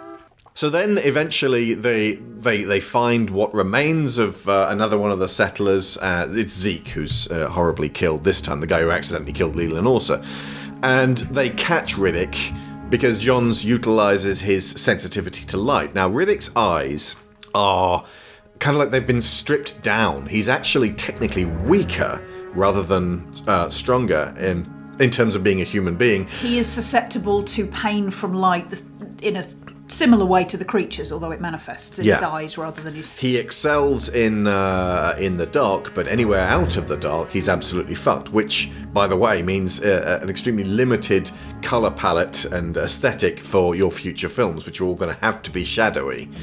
And it's the result of a, a procedure that he's had done in prison because he was in a jail that was way underground Hmm. and no light, and basically, this is how you get to see when you're there. Riddick heads, don't start tweeting yet. We will be covering the truth of the matter when we talk about Escape from Butcher Bay, which is a Patreon exclusive, but ostensibly, in Pitch Black, we have to take Riddick for his word here. And so he usually wears these goggles that look like really, really cool sunglasses. So they manage to catch him, they lock him up, and then he's similar to Hannibal Lecter, similar to Sabretooth, who they had in the 90s X Men comics, repeatedly uh, imprisoned in the Xavier mansion. And everyone who came to visit Sabretooth was just like, You don't seem so bad, and then he'd fuck with them psychologically.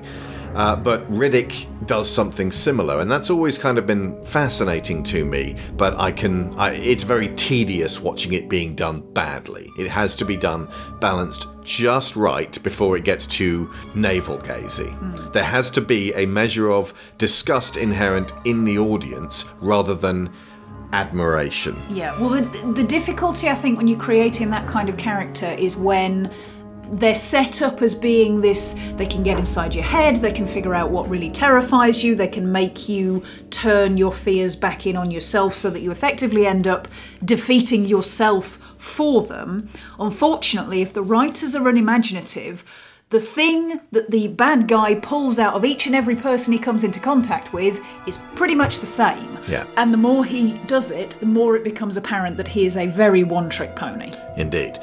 I like the fact that he starts with Fry and goes a little bit too hard in the direction of almost Halloween levels of scary. He starts talking, muttering about drinking human blood, and that copperish taste goes away when you cut it with peppermint schnapps. And Fry could almost retort, Oh, yeah, so you're just sitting around drinking blood cocktails all night? Okay, cool. You're so tough and hard. She does level at him, cut the shit. Like, I need to know information here, and you're being withholding, and it might kill all of us. Indeed. And the fact that she then later bookends the film by saying to him, Yes, you do terrify me. However, I've got shit to do. I do not have time to be terrified of you right now. Yeah. I, I really like uh, Radha Mitchell's physical performance as he's beckoning her closer and closer. She's sort of like her shoulders become rigid. It uh, the the shot drops down to her waist, and she's kind of got her hands clasped to her sides, and she rubs them against the top of her thighs because clearly her palms are sweating like crazy. It's this total tension, so which actually helps to sell Riddick sitting in the dark, master of all he surveys, even though he's technically a captive. And it, it plays into the theatre of what he's doing. Mm, yeah, but it But it's all an act. Absolutely, and it also serves to make everybody around him seem more human. It, I think, with this, if you play the the your quote unquote villain character at this point up too much, like I said, there's the the one trick pony element, and also it starts to feel like he's where all your focus is. Yeah. Honestly, and like you said, we'll talk about them later, but one of the reasons that it went off the cliff after this is that there was too much focus on Riddick. Yeah. Here, he is dispersed and reflected by the characters around him. And like I said, it's all an act. If the later films don't acknowledge that it was all an act and they go, no, he really is that cool, you not only make bad films, you make this first film less good by comparison. Absolutely, absolutely. And one thing that's that I think really gets taken away later on is how he wants to relate to people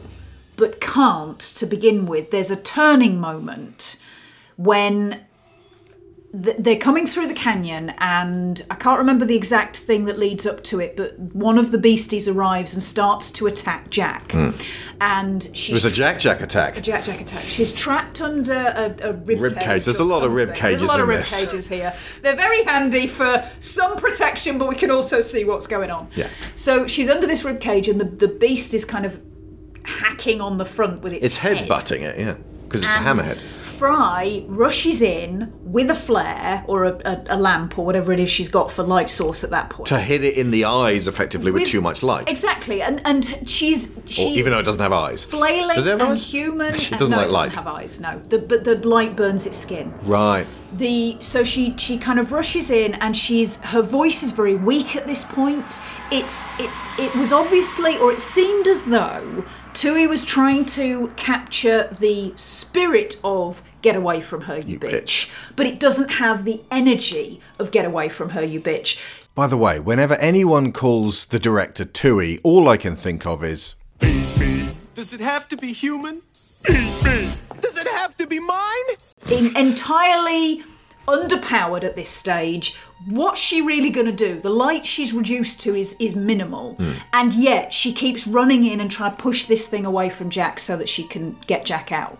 And Riddick sees this, and it almost seems to, to the, there almost seems to be this moment in his head. You can see it happen of she was going to kill everybody, and this is where she's come to. Hmm. If she can change her mind, maybe I can too. Yeah, his uh, his act when he's talking to uh, uh, Fry when he's chained up is to get her to question Johns that she's put her faith in, even though she's slightly creeped out by him. She he, Riddick has sat in the bone cage watching her talk with Johns and watching to, uh, John spin his line of shit, but his fucking with her mentally is making her question her perception.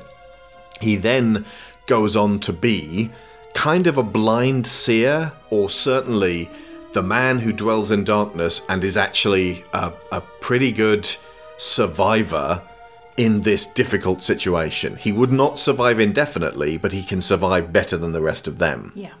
He's physically, mentally, and psychologically more keyed up for this kind of environment.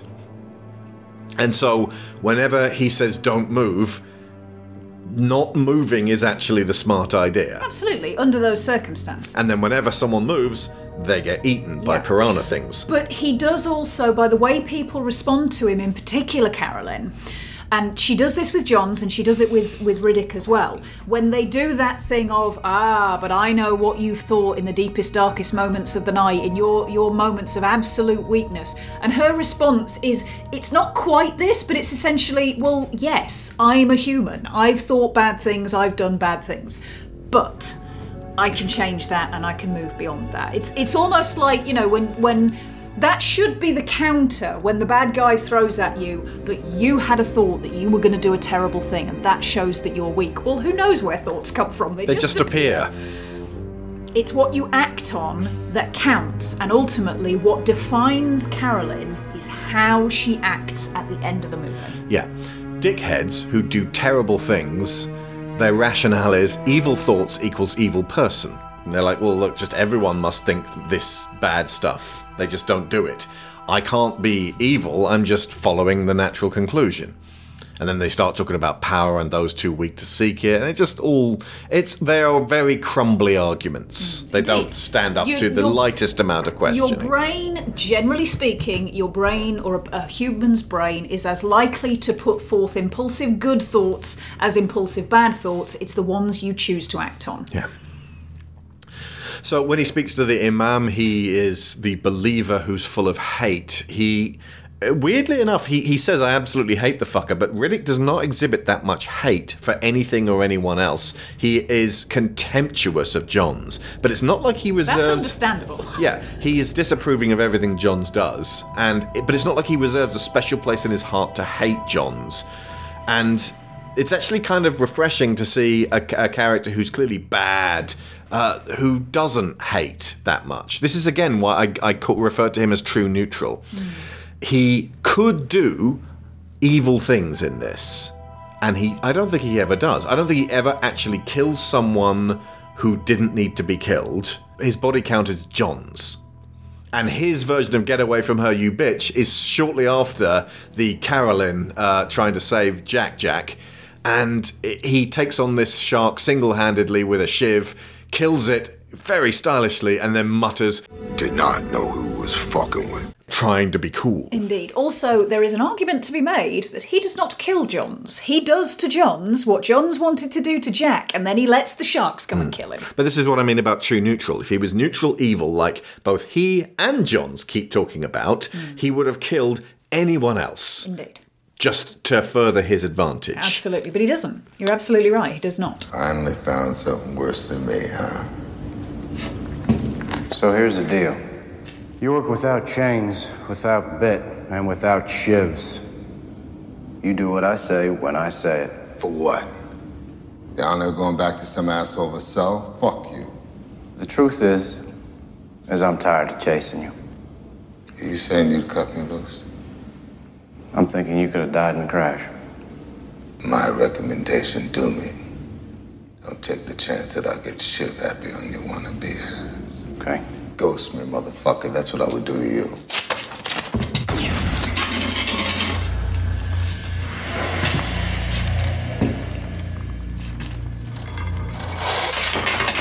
I want you to remember this moment. The way it could have gone and didn't. Here.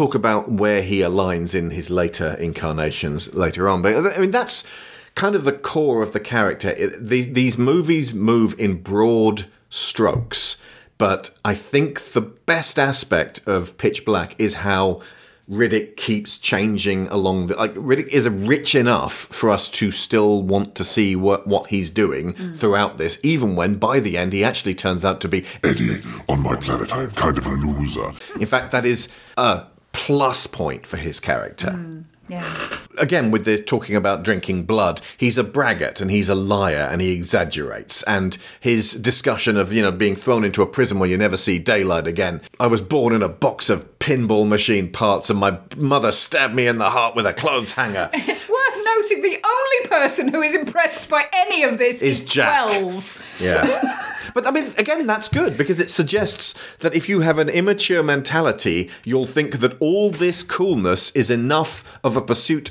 in and of itself that you get to that level of Fonzie cool, and then there you are. As And- opposed and then to, what happens? Um, um, well, I'm cool then. I'm And- glad to know that you think I am cool. and then, where does cool get you? Uh, Probably because it sounded cool. Anyway, after that, he actively does kill Johns.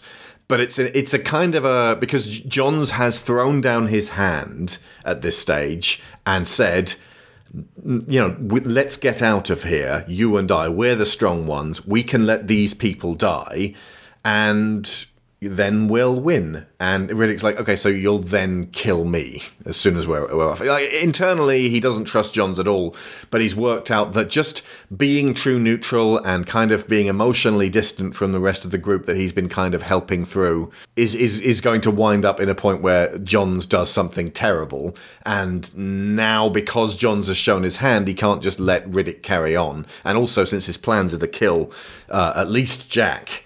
Now that, my friend, is a clear-cut case of him or me. And you best believe it ain't gonna be me.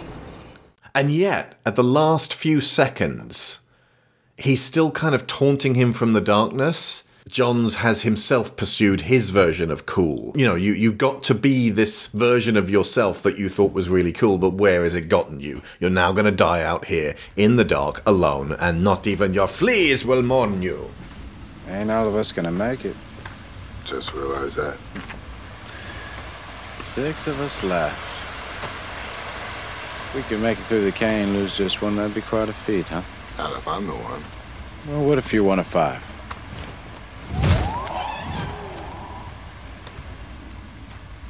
I'm listening. What are they doing up there? They're talking about the canyon, I suppose. How to get us through. Battlefield doctors decide who lives and dies. It's called triage. Kept calling it murder when I did it. Either way, I figured something you can grab onto. We dragged the body 40, 50 feet behind us. Nice embellishment. Well, I don't want to feed him. I just want to keep him off our son. So which one caught your eye? No, no, don't look. Christ. What the hell's wrong with you? Elmo, slow down.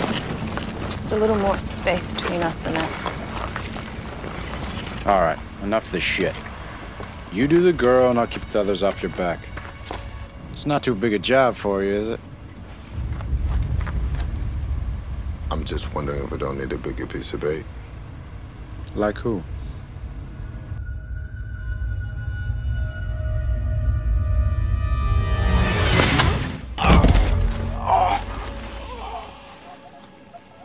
You've never taken the chains off, Johns. One brave fuck before. You Billy Badass. The chains. The gauge. The Badge.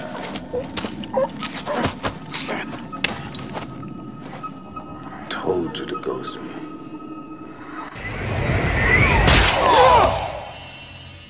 Back to the ship, huh?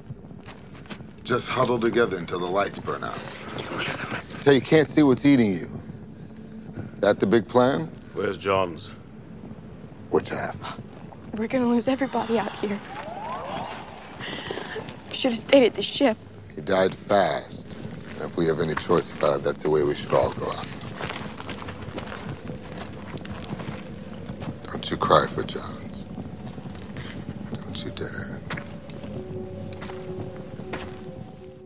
And to a degree, there's a little bit of.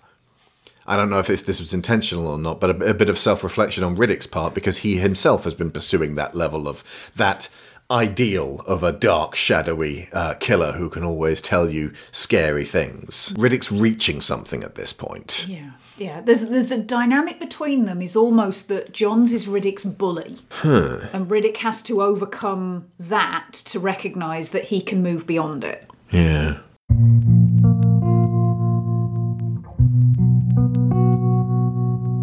So then, when they get, they they end up getting split up, and the only other survivors at this point are Jack and Imam, who's now lost his last boy, and they're stuck in a cave. Riddick goes off to, as, as we said, uh, to get the power cells um, to power up the skiff.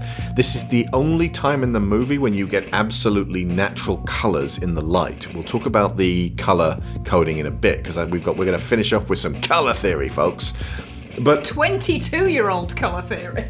I came up with this when we saw it. But when we saw the, but, but when you see Riddick in this plain white light, he actually looks a lot more human, and a lot less exceptional, and a lot less scary. And you, Take away the shadows, he's smaller. yeah, and he's, you know, he may be muscular, but he's not like the Rock, hulking huge. And I think, Don't say that too loud. oh no, he'd hate that. I mean, now Vin Diesel is much bigger and more of a slab of a man, but back then, like I said, he had the body of a panther and he moves with that purposeful, instinctual grace. And there's this one bit where he has to kind of get his arms that are behind his back up and all the way round, handcuffed to his front, up and over this sort of gap in the uh, the beam that he's chained to, and it's assisted and, and some clever editing work to uh, to get this to, to happen. But you know, when you watch it, the cranking sounds of his bones realigning are enough for you to believe that this is actually happening. And and from from the sounds of it, Diesel managed to get his arms three quarters of the way up which is more than I could. Uh, similarly, Cole Hauser was going to straight up inject his own eyeball with. Uh, this needle to illustrate his morphine habit, and Twohy was like, "We probably don't need to go that far. Yeah, I know it's low budget, guys, but we do have some money for models. Like, don't get competitive in how much. This isn't Jackass. Absolutely. right. How much punishment you can take. This is a low budget. Even movie. Jackass isn't Jackass. If you break something fundamental on yourself, we can't afford to hire someone else to reshoot the whole thing. That Stop. is true. So it's like that's the reason the Mission Impossible films are kind of amazing because Tom Cruise is like, yeah, I'm Tom Cruise. I'll hang to the side of an airplane. Just watch me. Please, Tom, don't. Can we at least do that bit last?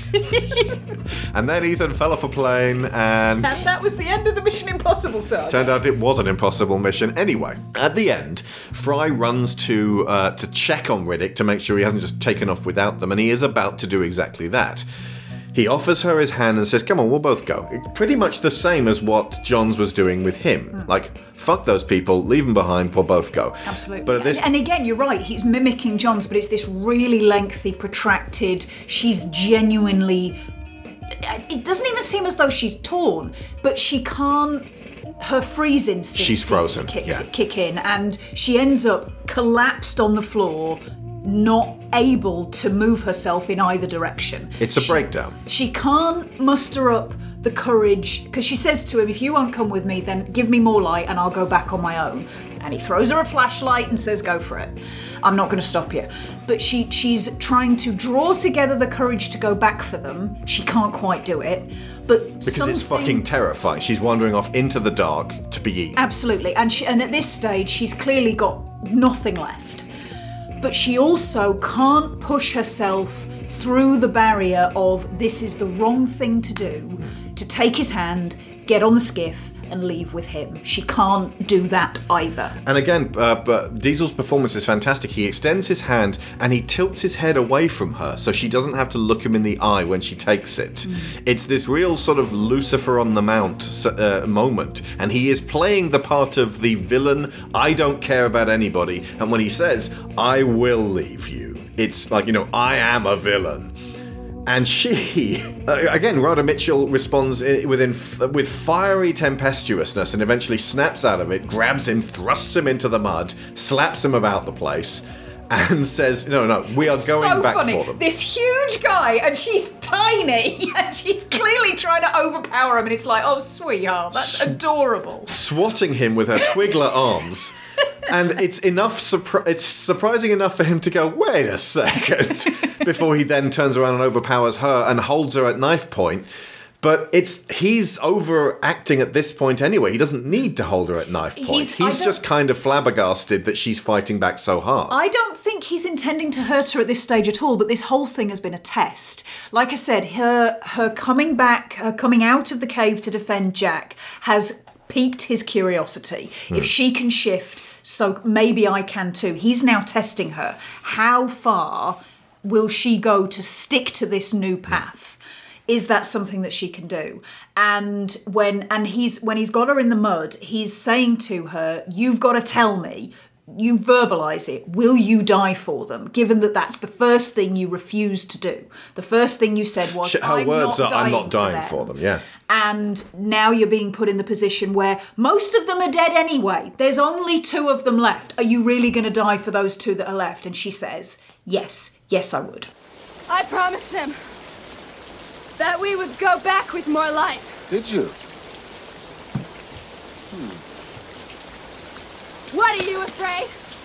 Ha ha ha! Me afraid? Come on, Riddick. There's got to be some part of you that wants to rejoin the human race. Truthfully, I wouldn't know how.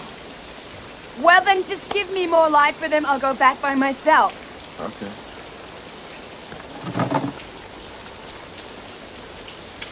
There you go. Please just come. I got a better idea. Come with me.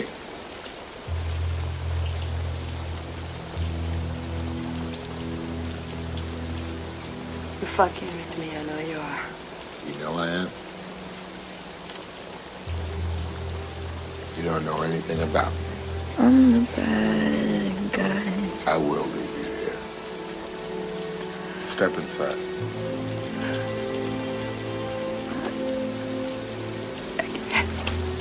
Sure you can. Yeah. Here, I'll make it easy on you. Take my hand. Come on. Come on. Look, no one's gonna blame you. Save yourself, Carolyn. Come on. You listen to me. I am the captain of this ship, and I am not leaving anyone on this rock with those fucking things, even if they're me.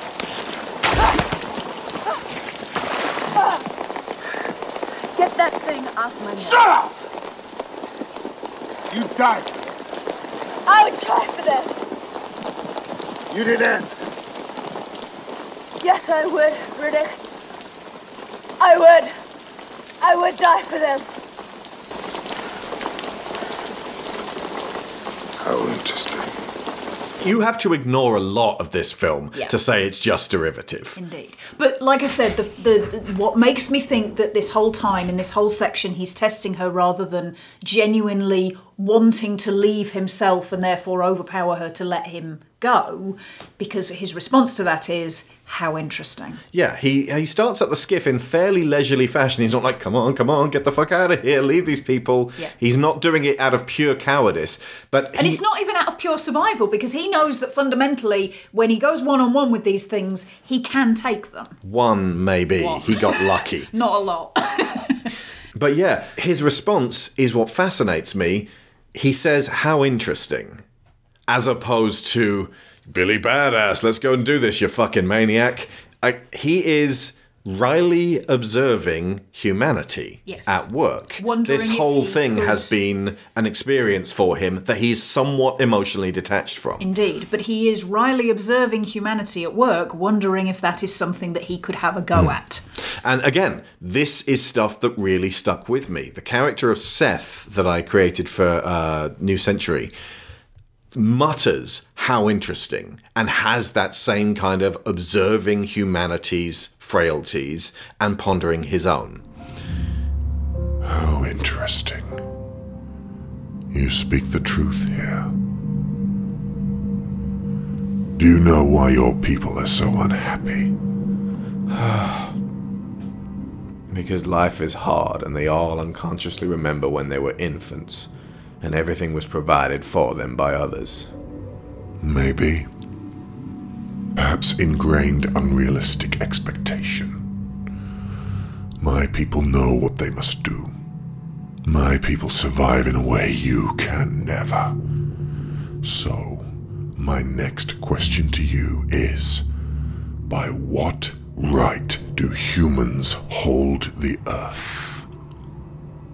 And this goes way back even more so. I originally had a blind seer named, uh, I think I mentioned this, I can't remember which episode it was, based on Tiresias, the, uh, the, the Greek oracle, um, who was called Vincent Teres and was basically kind of Riddick, but more of a coward and not a killer someone who similarly uh, had to kind of come to terms with his own humanity, oft in this case because he'd been imprisoned for so long, having his uh, gifts used that he wasn't sure what he could reconnect.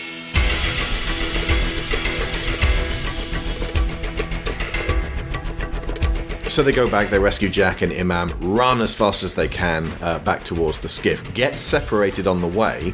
There's a, a really excellent moment where Riddick is cornered by one of the beasties and finds its dead zone, having studied uh, their skeletons, and moves with it. And it's this fantastic shot where the, the beastie's hammerhead is this ver- this horizontal line across the bottom, these two giant bones and Riddick occupies the top two thirds of the screen. And as the creature sways, he sways with it in perfect unison to stay in that dead zone.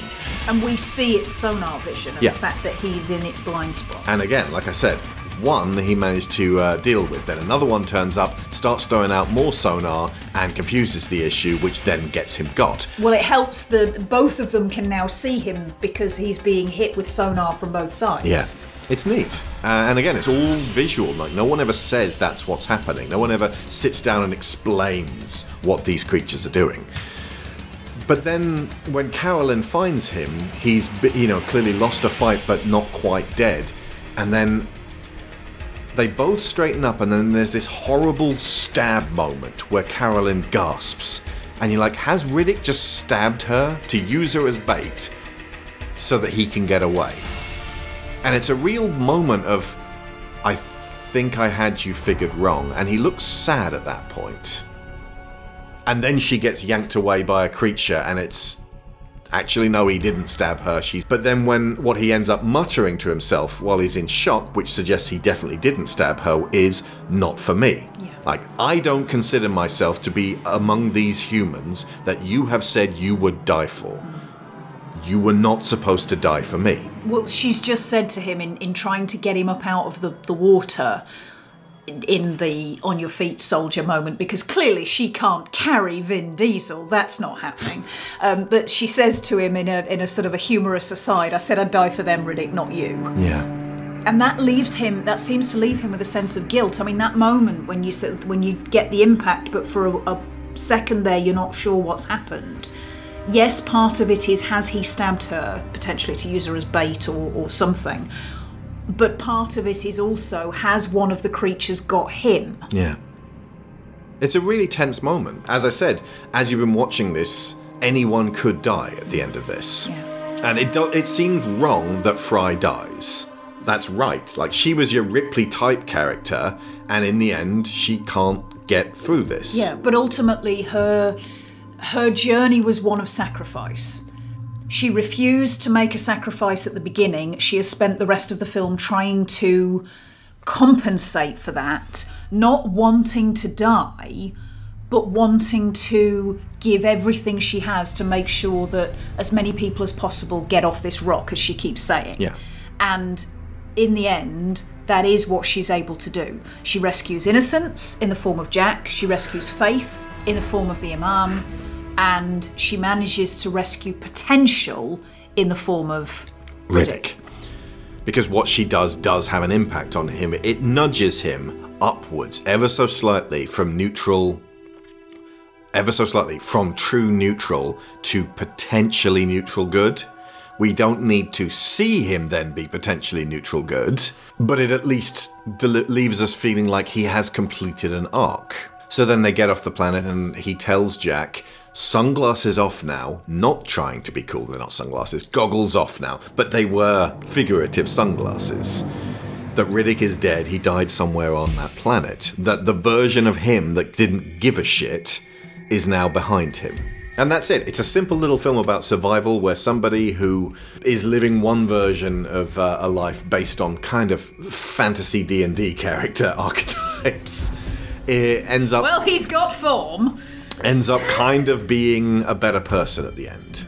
And that a lot of people who didn't need to die do die at the, the uh, teeth of nature, white-ish grey in tooth and claw. Now let's do the colour theory thing. Okay, so this is compared to some of the colour theory that we've gone into over the years since then. This is pretty simplistic. Yes, it was the was it the first time you'd ever really done this with a film? I can't remember if it was the first time. It was the first time I discussed it with you Mm-hmm. with a film. I probably did a little bit of it when we uh, studied The Matrix at uni, but um, but this would have this was the first time I applied my love of element categorizing to film analysis. Okay, so yellow, Okay, which is so- the yellowy orange, is the first colour scheme we get once they hit planet. This is this is all to do with the lighting. So when they arrive on the planet, the the sun that they are under is a very vivid yellow. There is actually a moment before this, which I, I had not added before, but when they're landing, everything is orange. Carolyn is looking for the horizon. So the, the lighting scheme tends to reflect what they need the most in that moment. So this this sort of very pale yellow light that they're under when they all land and they're all kind of taking stock and is who's dead and who's alive, what what's the situation here? This is when they discover that the atmosphere is very thin and everybody's struggling to breathe. They're on half a lung. There are, yeah, so what they're short of is air, and from an from an elemental cate- uh, from elementally speaking, yellow tends to represent the element of air. So that's what light they have. That's what they need. Then once they get these oxygen tubes sorted up for everybody, they discover that the next thing that they're short of is water. And by this time, they have discovered these extra two suns, and one of them is much more of a cold blue light. So now everything like a Michael lit. Mann film. Exactly. So now everything is lit in blue. They're heading towards the blue sun to find blue water, and blue being the colour that represents the element of water, that's what they're looking for. It is of note that they were filming in Australia and it was the summertime in Australia, which is really, really cold. What? Okay.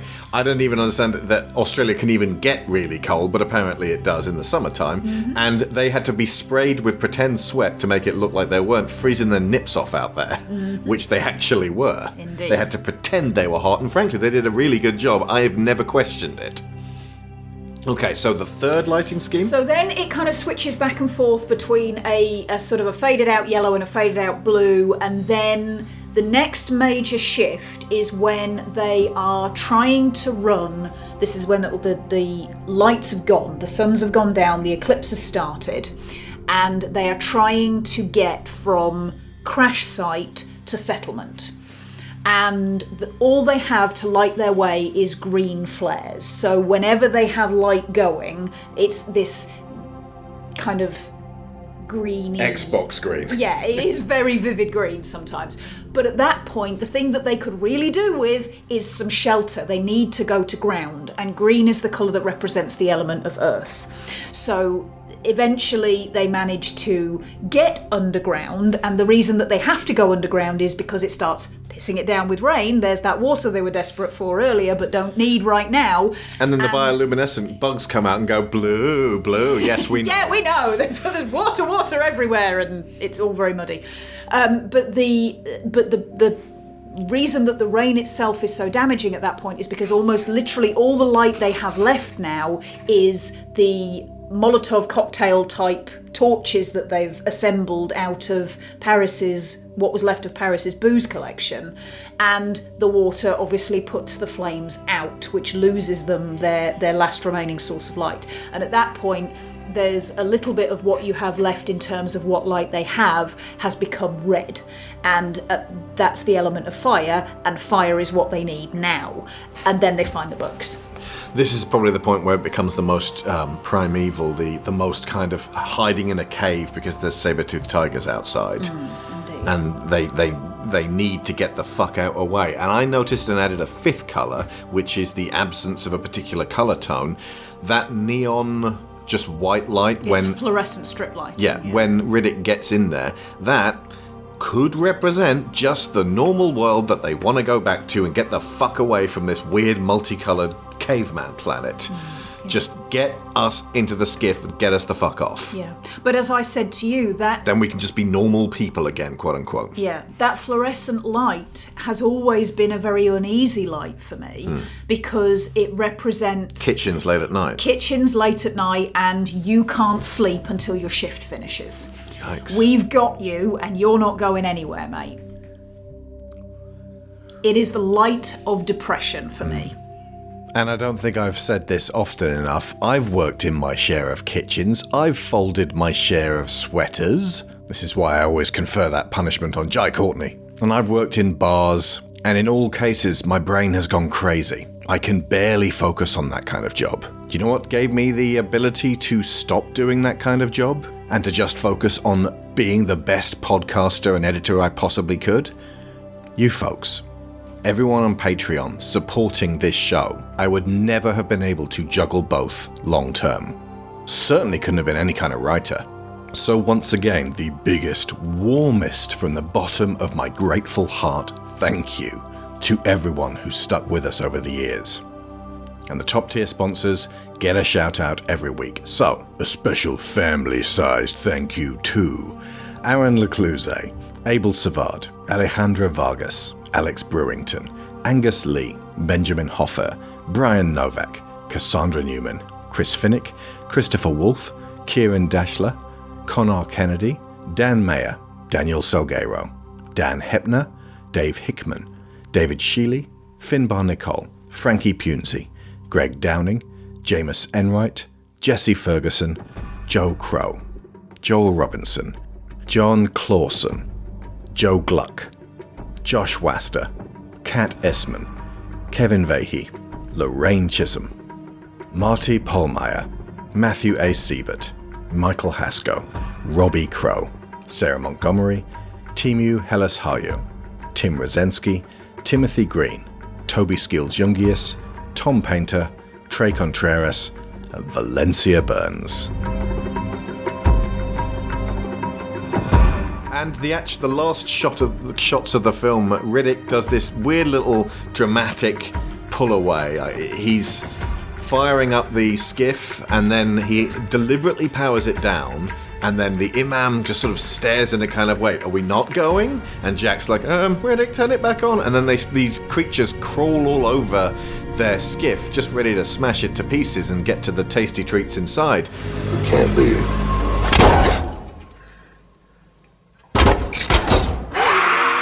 Without saying goodnight.